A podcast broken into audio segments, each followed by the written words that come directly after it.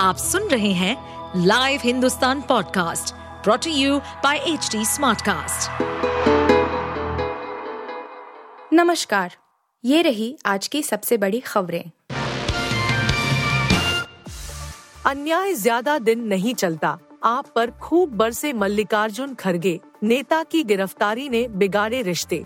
पंजाब में कांग्रेस विधायक सुखपाल सिंह खैरा की गिरफ्तारी का असर इंडी गठबंधन पर भी हो सकता है।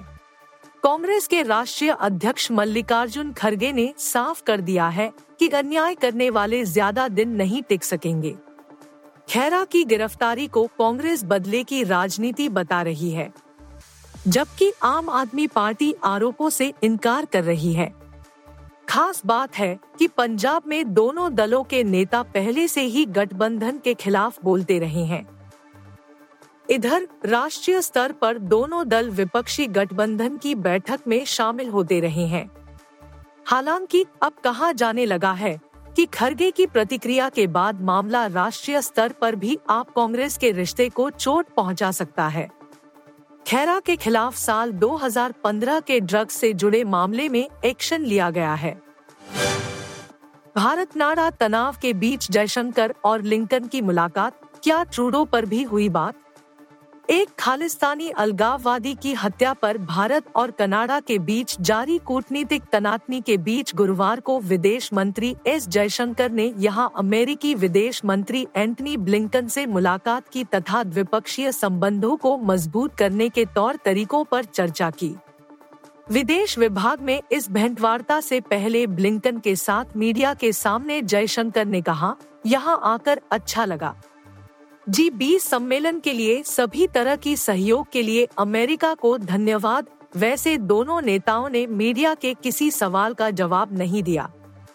दोनों पक्षों के अधिकारी इस भेंटवार्ता के एजेंडा को लेकर चुप्पी साधे रहे, लेकिन अमेरिका के दो दोस्तों के बीच हाल का कूटनीतिक संकट इस चर्चा में प्रमुखता से छाये रहने की संभावना है।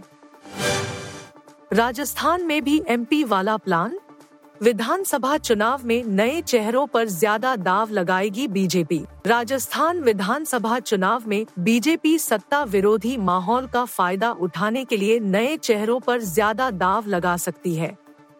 साथ ही वह कांग्रेस के बड़े नेताओं को उनके ही क्षेत्र में घेरने के लिए अपने प्रमुख नेताओं को भी उतार सकती है। इनमें कुछ सांसदों के नाम भी हो सकते हैं।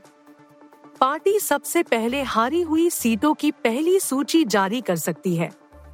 बीजेपी अध्यक्ष जेपी नड्डा और केंद्रीय गृह मंत्री अमित शाह ने भी बुधवार देर रात जयपुर में प्रदेश नेताओं के साथ चुनावी तैयारियों और उम्मीदवारों के नामों पर चर्चा की है।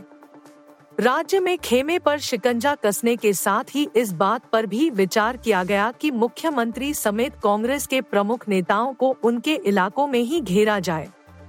इसके लिए पार्टी अपने प्रमुख नेताओं को हटा सकती है। इसमें केंद्रीय मंत्री और सांसद भी शामिल है। वर्ल्ड कप 2023 के वार्म अप मैच आज से, नोट कर लीजिए शेड्यूल और टाइमिंग। वर्ल्ड कप 2023 का आगाज होने में अब महज कुछ ही दिनों का समय रह गया है।